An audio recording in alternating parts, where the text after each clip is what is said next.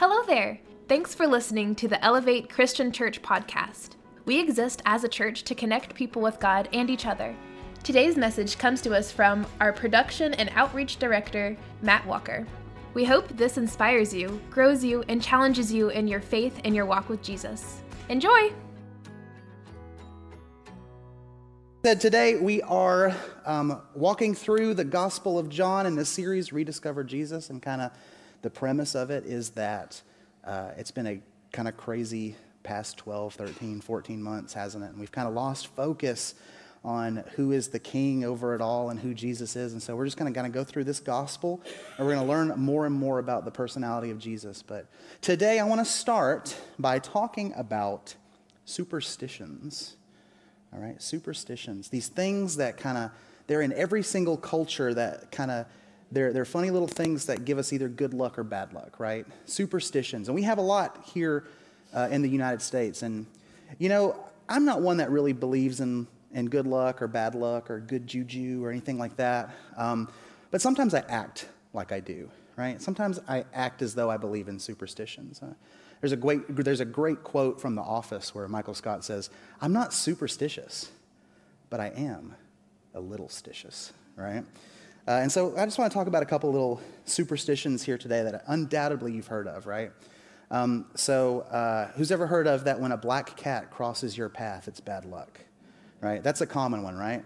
Um, when I moved into um, the townhouse that I live in right now down in Dallas, um, it was kind of the end of summer into fall, and one day I got home from work and there was this black cat just sitting on my stoop, just sitting at my door, and it was it was kind of an overcast day, and the trees were kind of craggled, and I'm like, I don't believe that black cats are bad luck, but you know, go on, go shoo, please shoo, um, and I guess it would depend on whether or not you're a cat person or not, right? Like some of you guys are like, yeah, cats, no, worst of luck. But other, some of you guys are like, I love cats. Uh, my friend Catherine, she's actually here today. Hi, Catherine. um, she has a black cat that she loves to death. And I'm sure she would say that uh, black cats are, are the best of luck. In fact, I asked her, uh, I didn't tell the first service this, but I asked her if I could use her cat as an example in this little illustration. And I said, I'm going to talk about how black cats are seen as bad luck. And she actually replied to me, No, they're precious babies. like, how could you say that? So, black cat, right?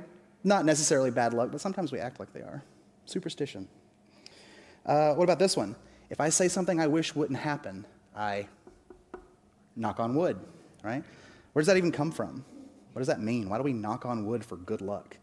Actually, I was doing some research for this and I found out that in early Christianity, there were some churches that were popping up around Europe and they believed that they had fragments of the cross that Jesus was crucified on and they had chipped off little bits of it and delivered it to different churches. And so they believed that by tapping on the piece of the cross, they would receive a blessing.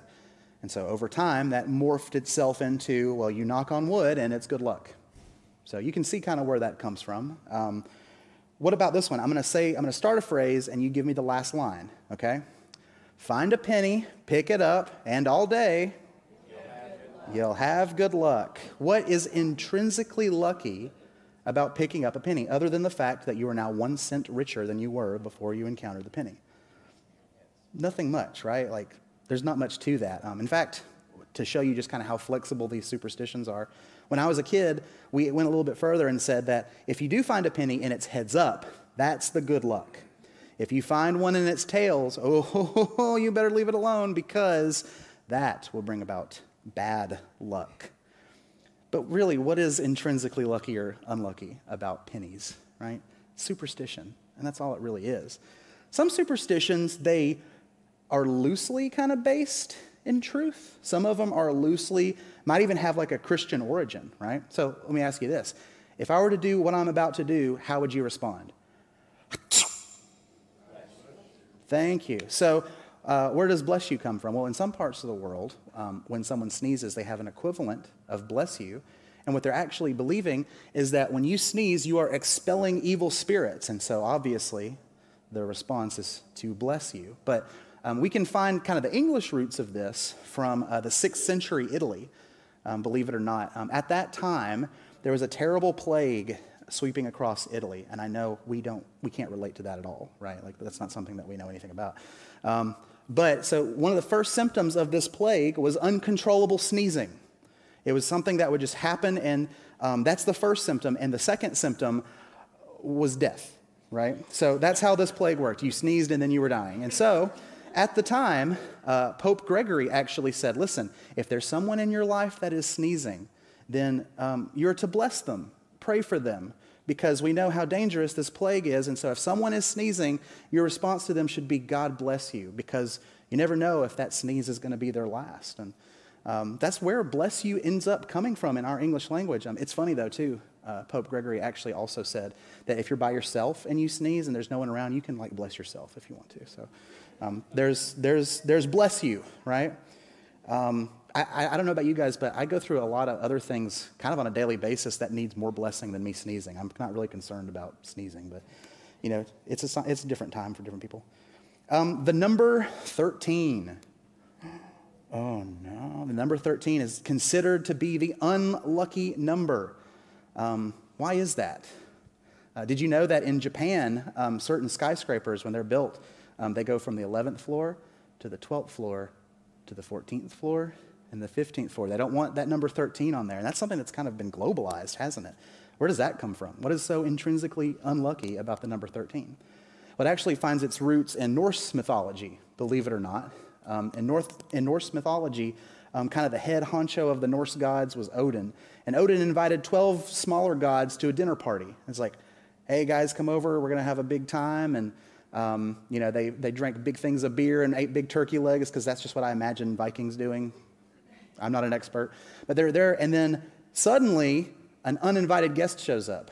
Loki, the chaos troublemaker god, shows up and he's like, and starts causing trouble and he actually kills a guy and so it's like a really big kind of deal and so loki was understood to be the 13th dinner guest and that he was unlucky so you might be saying what does that have to do with like christianity well um, uh, as time went on historians and theologians kind of realized that oh wait christianity has its own dinner that the 13th guest was the unrighteous betrayer. And so they associated the number 13 with Judas at the Last Supper because he was, out of the, all of them, there was the 12 righteous, and then there was that one 13th troublemaker.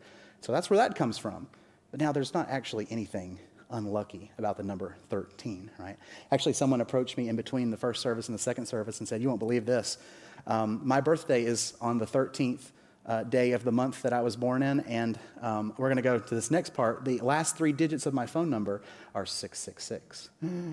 Ooh, that's trouble. In fact, I want to tell you a story about 666. Um, one time I was at McDonald's and I had ordered some combo meal or something, and I was at the counter.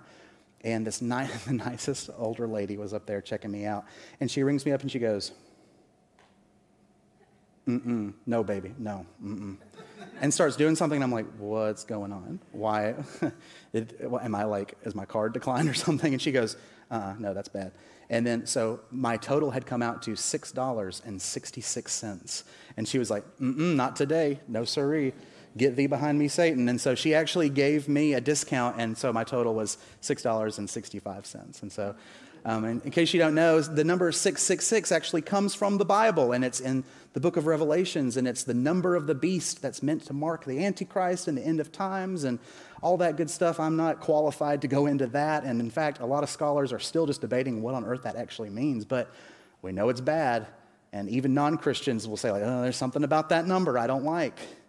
And so uh, that's kind of, kind of rooted its way into our culture that 666 is bad, and that th- the number 13, and that um, all this stuff. Or one time um, when I was, I went to Georgia State University for a while in downtown Atlanta, and um, I was walking along the sidewalk, and um, it just so happens that that very day my mom was having spinal surgery, and I couldn't help but giggle at the fact that I'm walking down a sidewalk, and I realized that I am avoiding stepping on the cracks. Do you guys know that one? You step on a crack, and what happens? You break your mama's back, and I'm like, I don't believe in this. But you know, why, why chance it, right? Um, so there's superstitions, right? And the thing about superstitions is, even if we don't believe in them, even if we're smart enough to know that superstitions really don't have any legitimacy, sometimes we live and act like we do believe in them, right?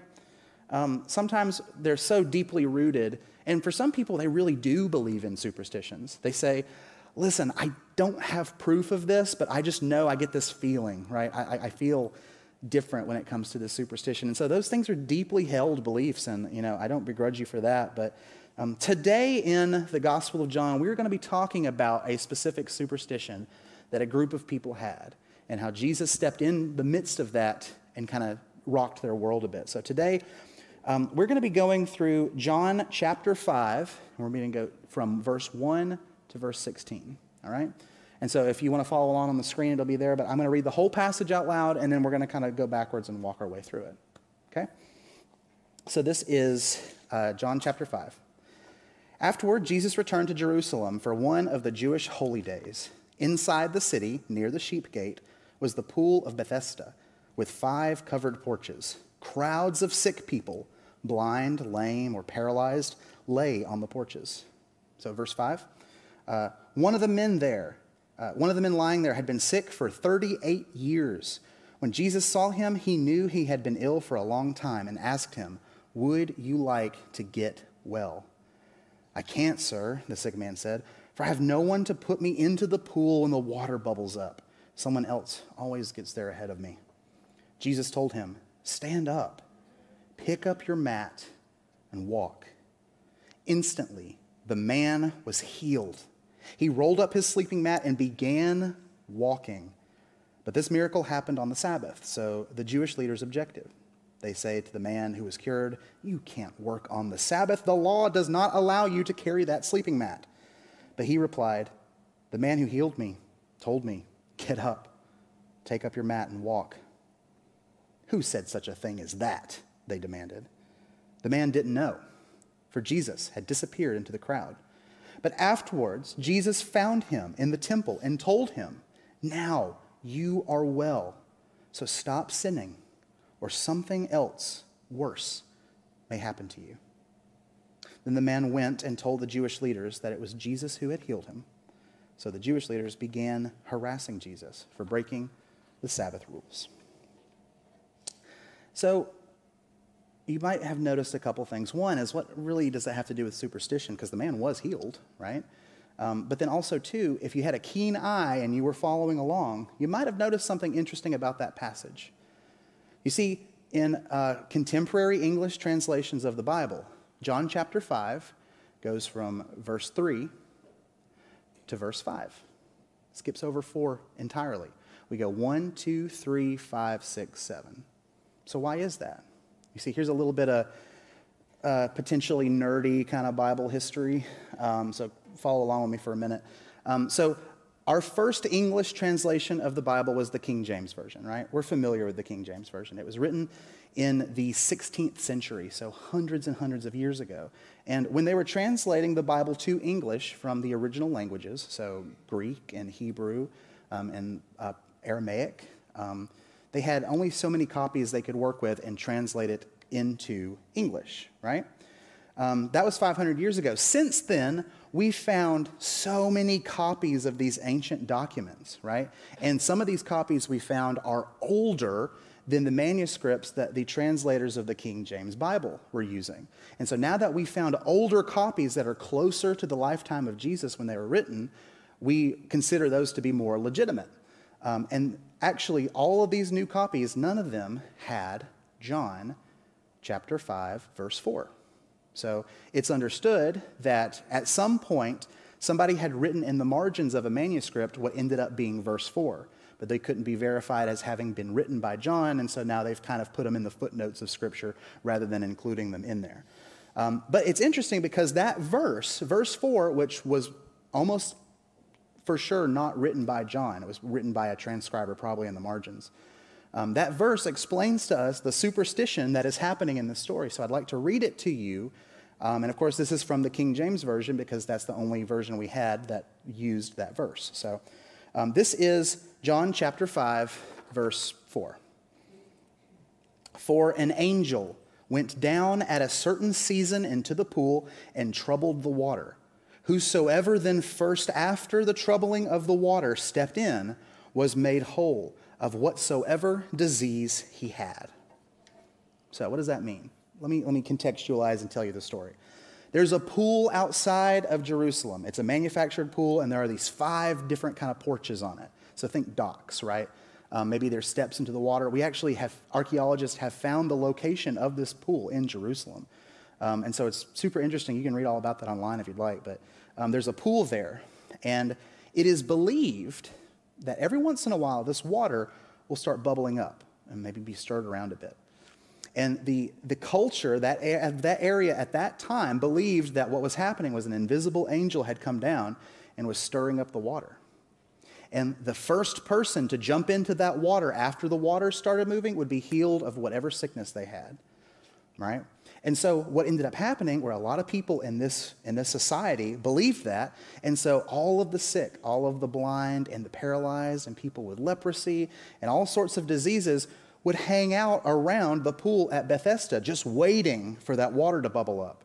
And when it did, it was a mad dash to the pool. And to whoever was going to be the first one in there, they were going to be healed of their sickness.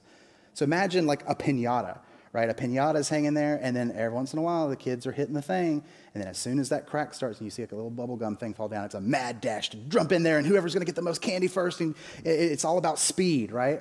And so these people, these sick people, these paralyzed people, these blind people are sitting around this pool just waiting for the water to bubble up. Now, you know, we don't know. Had they ever actually seen anyone healed uh, in that pool? Probably not.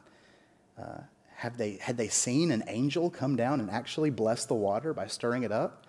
It's not likely. In fact, maybe they understood this to be kind of a folklore thing. Maybe they understood it to be a superstition. Um, we can't know for sure, but you know, these guys had nothing left to lose. These were the bottom rung of society. These guys were sick. They were broken. No one was going to give them the time of day. And so they said, you know what? I don't know if I believe this, but what else? What other option do I have? You know, what, what other choice can I make? Uh, and so I'm going to wait. I'm going to wait by this pool. And maybe just maybe there's some crazy thing out there that's going to heal me when I jump into this water, but I have to be in first. And so that's kind of what we're dealing with. That's the superstition of this story. Um, and so you can see how it, you know, we don't have a pool that we wait around and jump into, but you understand that, like, it's a superstition. We don't have really kind of evidence that there's anything true about the story. Um, and so we, we see that, right? We understand it. Um, and so there's three points that I want to pull out of the text here today. Um, and we're going to go through them one by one and kind of walk back through, like I had mentioned earlier. So, uh, number one is that Jesus went to the pool, right? Uh, Jesus made the decision to go to the pool. He didn't hang out at the temple in this story, and he didn't stay at the palace. He went to where the need was, right? Rather than seeing these sick people and dragging them to the holy temple, he went to them. And I think that is a big point that us here in church today can really grasp onto and wrestle with is saying, are we trying to drag people to where we are, or are we meeting them where they're at? Right? Are we trying to bring people to church so professional Christians can minister to them, or are we trying to minister to others?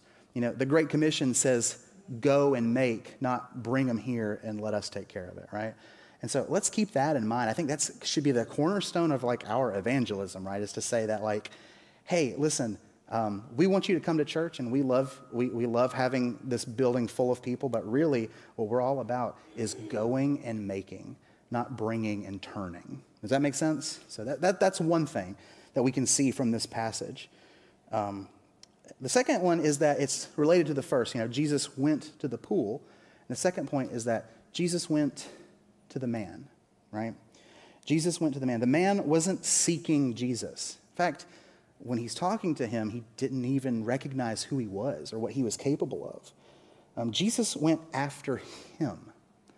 Because you see, Jesus is a very personal Savior right? Uh, Will talked about from the stage just a few minutes ago how God is here with us. He's not out there somewhere, distant, right? And He doesn't just uh, manipulate and work in the world, He is in the world. And the way He is in the world right now is through His church. But um, back then, it was literally Jesus walking in the flesh. God went to the man. He's a personal healer. And also, he's a personal savior, right? He knew why this man was paralyzed. Um, and he knew every other thing that had ever troubled him. See, it's just like the story we talked about uh, earlier in this series with the woman at the well, right? Jesus went to her. Um, in her situation, she didn't think she could ever approach Jesus. She thought, this, this is one, it's a man, two, he's Jewish, three, I have been caught in all sorts of sin, um, and that there's no way I could ever speak to Jesus. But Jesus went to her. The same thing is happening here in this text. Um, this man couldn't even stand up. He, he couldn't even go to Jesus if he wanted to. Um, he's paralyzed and he's just waiting down by this pool that maybe someday he could be healed. But Jesus goes to the man. And see, this is bigger than just the fact that he is paralyzed. You see, in this culture, if you were sick, if you had some sort of ailment, um, that meant, uh, the belief was that you had sin in your life, right? If you were sick, then it was because God had, had um, was punishing you for your sin. And if you thought about it and thought, well, I don't really have any kind of especially terrible sin, then it was something that your father did. And if you couldn't think of that, then it was something your grandfather did, right? Sickness was a punishment for sin, they believed. Now, on the other side of the Old Testament, you know, we understand that, you know, whether you are a great person or a terrible person, um, you know, whether you uh, are sick or well, then we all have sin, right? Like that's, it's, God doesn't work on like a karma system where, you know, you were bad, so bad thing, you were good, so good thing, right? It's like, we, we understand that now. But back then it was like, if I was sick, well, the only logical thing is that I had sin in my life. Um, and so this man, um, he understood that his paralysis was the result of a sin. Do we know that's true or not? We can make assumptions, but I think that maybe there was sin in this man's life. I don't believe that God struck him with paralysis because he disobeyed. You know, God's not waiting with a lightning bolt ready to shoot you down when you misbehave. Um, but we can see here that there's a couple of things going on that lead us to believe that maybe, just maybe, this man, sometime in his past, had dealt with a sin, and maybe that sin is what made him paralyzed in the first place. So um, I'd like to read um, what uh, I'd like to read John chapter five, and then verses three and five um, to kind of show you um, where, where, Jesus is coming from with this. So this is starting at uh, verse 3, and then we're going to skip that verse 4, you know, that's kind of in the middle, and then do verse 5. Um, crowds of sick people, lame, blind, or paralyzed, lay on the porches. Uh, one of the men lying there had been sick for 38 years. He'd been there waiting for those waters to bubble up for 38 years there's a literary thing that's happening in this passage that actually connects to the Old Testament that's actually really amazing and really cool. Um, so, how many of you guys know that in the book of Exodus, the main kind of story, the narrative there is that God is freeing the Israelites from Egypt and Moses is leading them away from it? We know that story, the whole let my people go, right? So, um, after that, after they're led away from Egypt, they're at Mount Sinai, where Moses receives the Ten Commandments. And there at Mount Sinai, um, the Israelites partook in disobedience to God by worshiping the golden calf, right? Um, this is all in Exodus. Um, it, it, you can make a whole series on Exodus, so I'm trying to just run through it real quick. But after their disobedience, what happens next? God allows them to wander in the desert for 40 years, right? 40 years in the desert wandering because of their disobedience. Um, actually, though, if we examine the book of Numbers and break down what's happening during those 40 years, yes, they spent 40 years in the desert, that's true. But actually, two of those were spent at Mount Sinai in God's favor. And so they were out of favor of God for 38 years. Who else found themselves out of favor of God for 38 years? The man at the pool at Bethesda. So the Bible is doing a literary picture here saying, hey, there's another story where people had fallen out of the favor of God for 38 years. This man had as well. And so I think it's really incredible to see that. So that leads me to believe that maybe this man had some kind of sin in his life that caused him to be paralyzed. Maybe it was a decision he made. Maybe this was a consequence of some poor decisions he made. Um, we don't know for sure. All we know is that he's paralyzed, and there's nothing he can do to remedy that. Um, we also can understand that Jesus um, is mentioning sin when he's talking to the man, because after he spoke to the Jewish leaders and uh, Jesus found him outside the temple, um, this, is what, uh, this is what Jesus says to him. Um, let's see. But afterwards, Jesus found him in the temple and told him, Now that you are well, now you are well. So stop sinning, or something even worse may happen to you.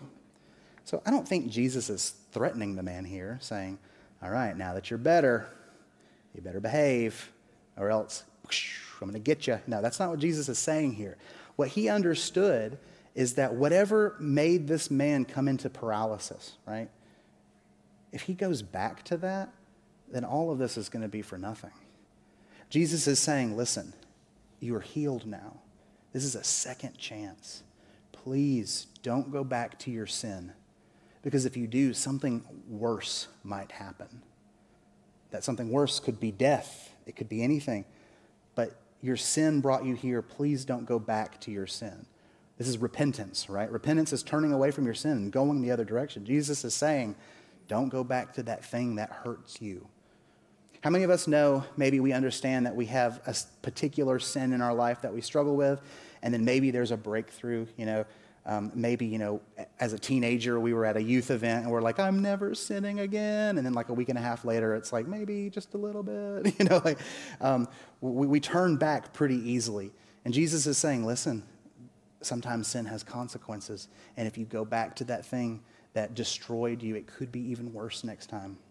That's what he's saying, right? So well, we, we see that, you know, Jesus isn't threatening him, but Jesus is saying, hey, listen, I've healed this physical thing about you, but really what I'm here to do is I'm here to heal the spiritual, right? Jesus did not come just to heal the sick and the blind and, and the physical wounds that people had, but Jesus came to change the heart more than the physical body, more than the mind, more than the emotions. Jesus came to change the heart because he knew that the heart was the center of the entire issue.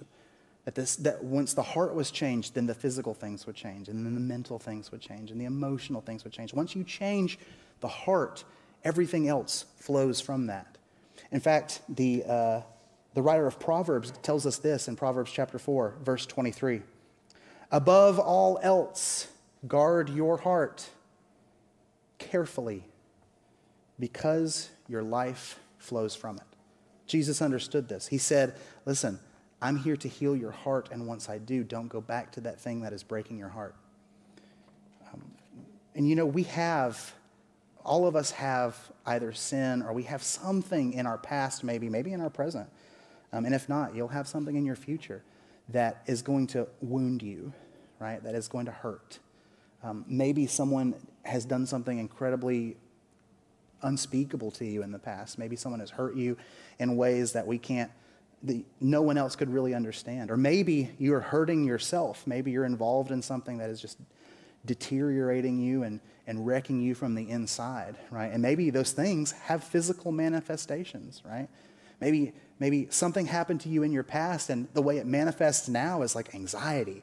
Maybe, maybe uh, a, post traumatic stress thing is happening and, and you just can't get above it. Or maybe um, you have a substance abuse problem and you're turning to alcohol or drugs, or maybe you're, you've gotten wrapped up into pornography or something like that. All of these things, you know, they might have these physical things that are happening, but really, at the core of it, we need healing from the deepest wound that we have. And that deep wound is separating us from God. And you see, we know that Jesus is the healer because we've seen it in Scripture and we've seen it in real life. Today, George talked about the just, uh, there's no other word for it, but the miracle that Sean has gone through in this past month. We've seen God heal our friends. Um, we've seen God not just heal the physical things of our friends, but deliver our friends and maybe our family and maybe ourselves from these things. We know that God heals, you know. He's not just a, he, he's not just a solution to our problems right? And he's not, he's not a prescription that you take to get better, and he's not a technique for wellness.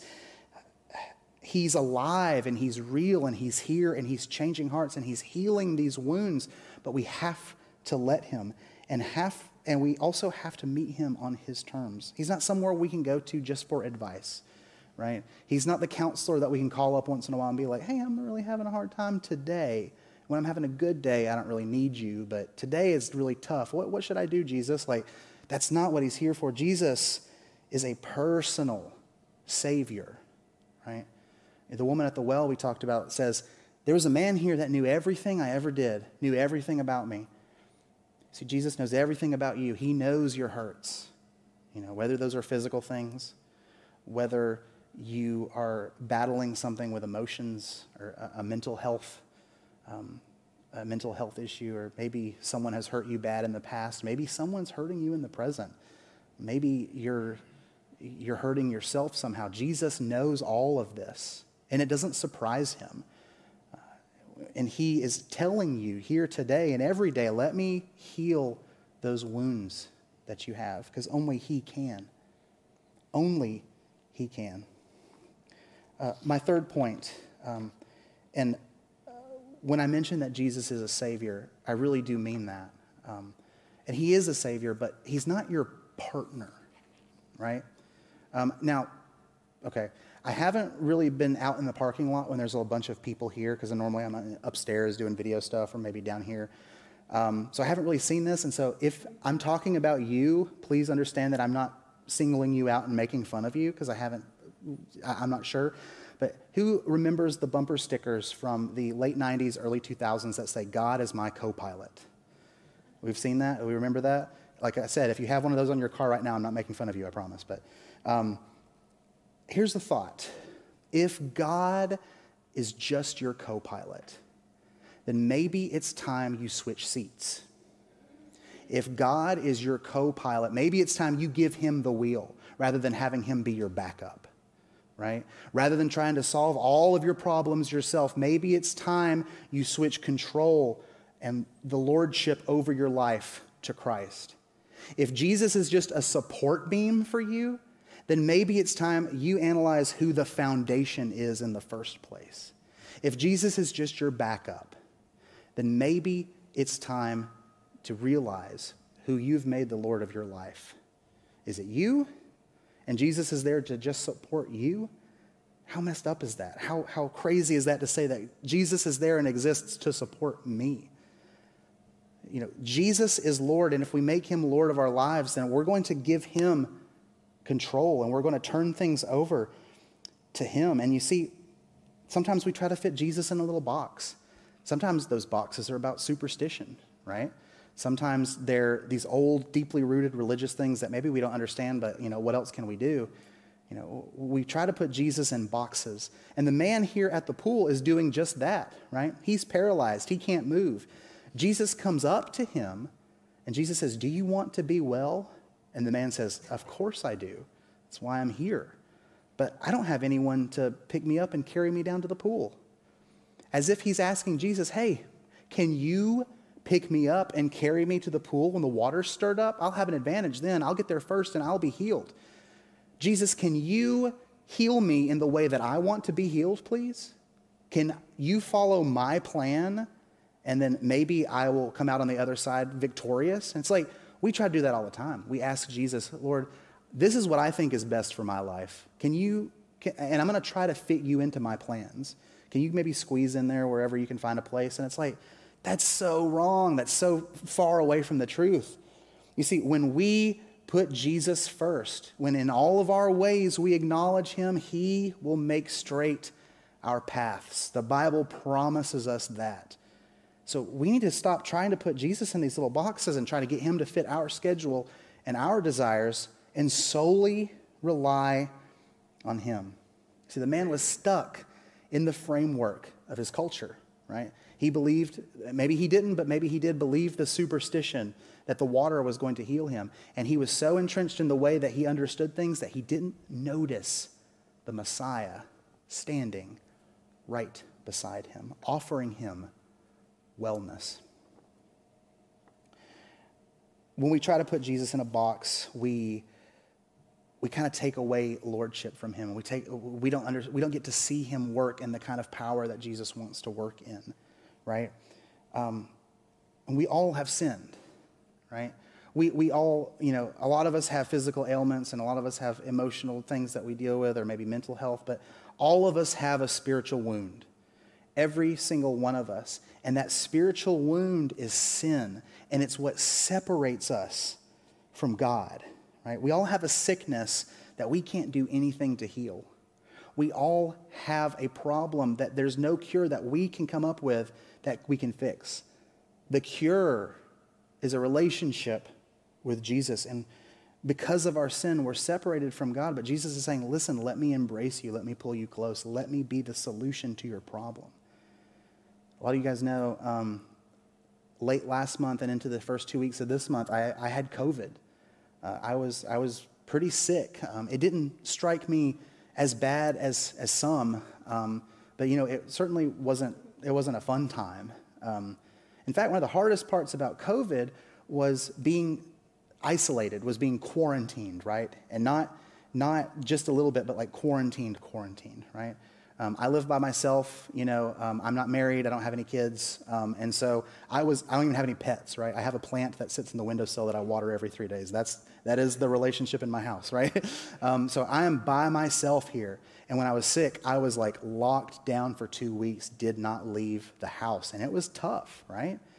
Every once in a while, um, my parents would come by um, to see how I was doing and to drop groceries off, but I had to stand on the other side of my glass storm door at my front door, and they'd come up with groceries and it'd be like, hey, uh, thanks for coming. And they'd be like, are you okay? And I'd be like, I'm fine. And so uh, it, it, was awful, right? These people that loved me were here to see me, um, but I, I, I couldn't embrace them. I couldn't get close to them and I wasn't close to them. There was still this separation that was up, and it's not the same, right? I, I can see them.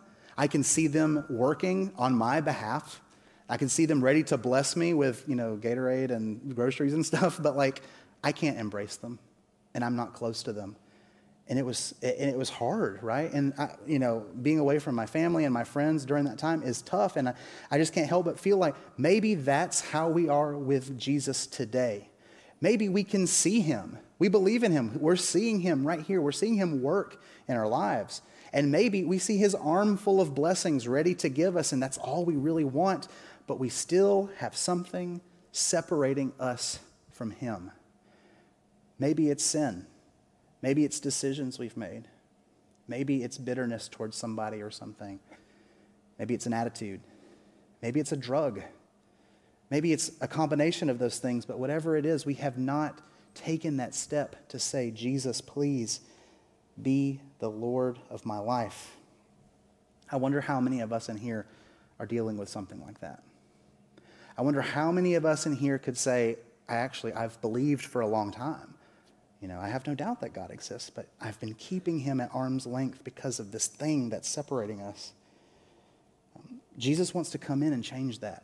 He wants to heal that wound, right? The, the superstition of the man sitting by the pool saying, Those waters are going to heal me someday. They just got to bubble up. I'm just waiting for that day to happen, and maybe it'll work, maybe it won't, but what else do I have to lose? See, Jesus is saying, I am that water that will cure you.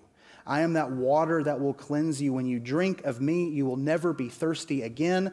We talked about Jesus being that living water, that moving, that healing, that life giving and life changing water that when we submerge ourselves into Christ, that is when healing comes, and we don't have to wait for the waters to bubble up because they're roaring, they're alive, they're living, they're moving right now. You just have to go to them and drink.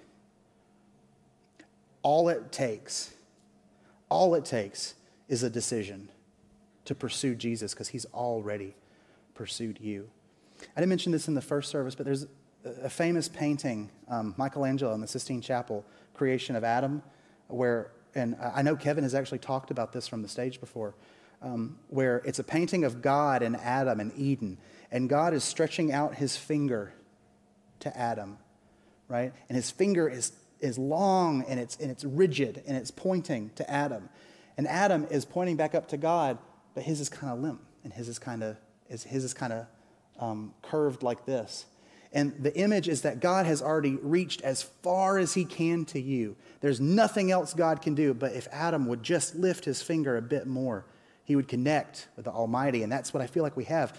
Adam sees God and he knows God, but he's not making that connection because there's still something separating him. And we know that that is sin.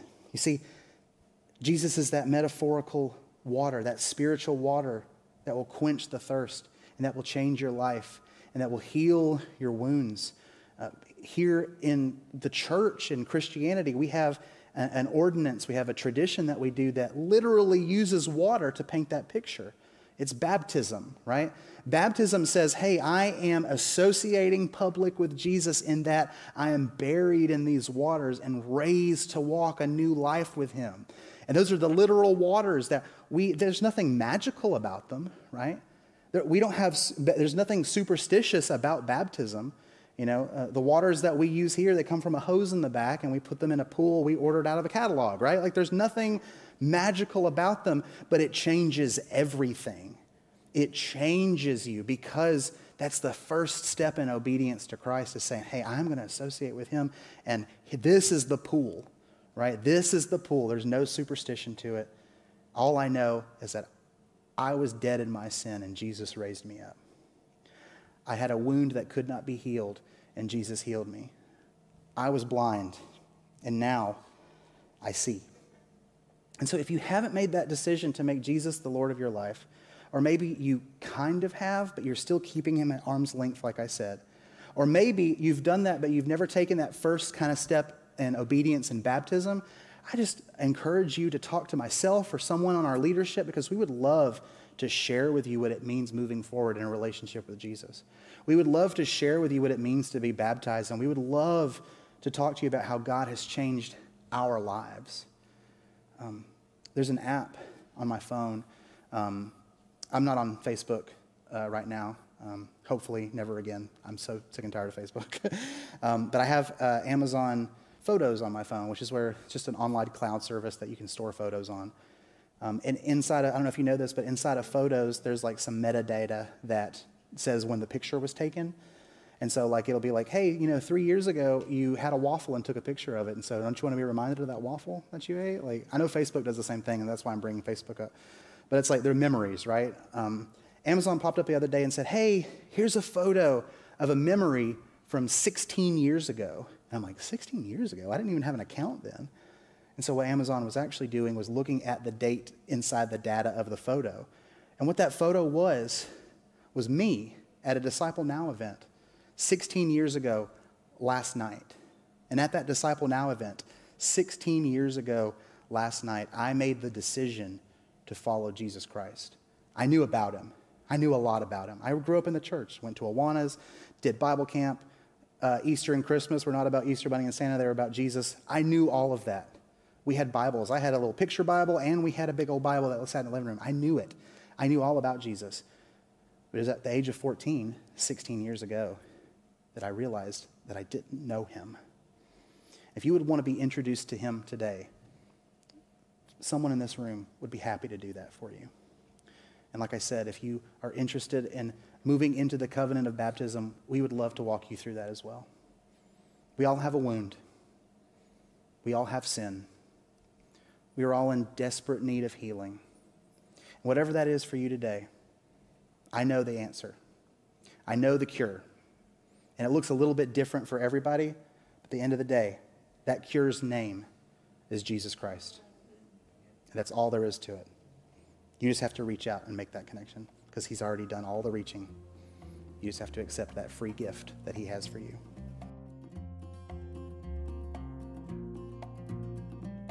We hope you enjoyed listening to our podcast today.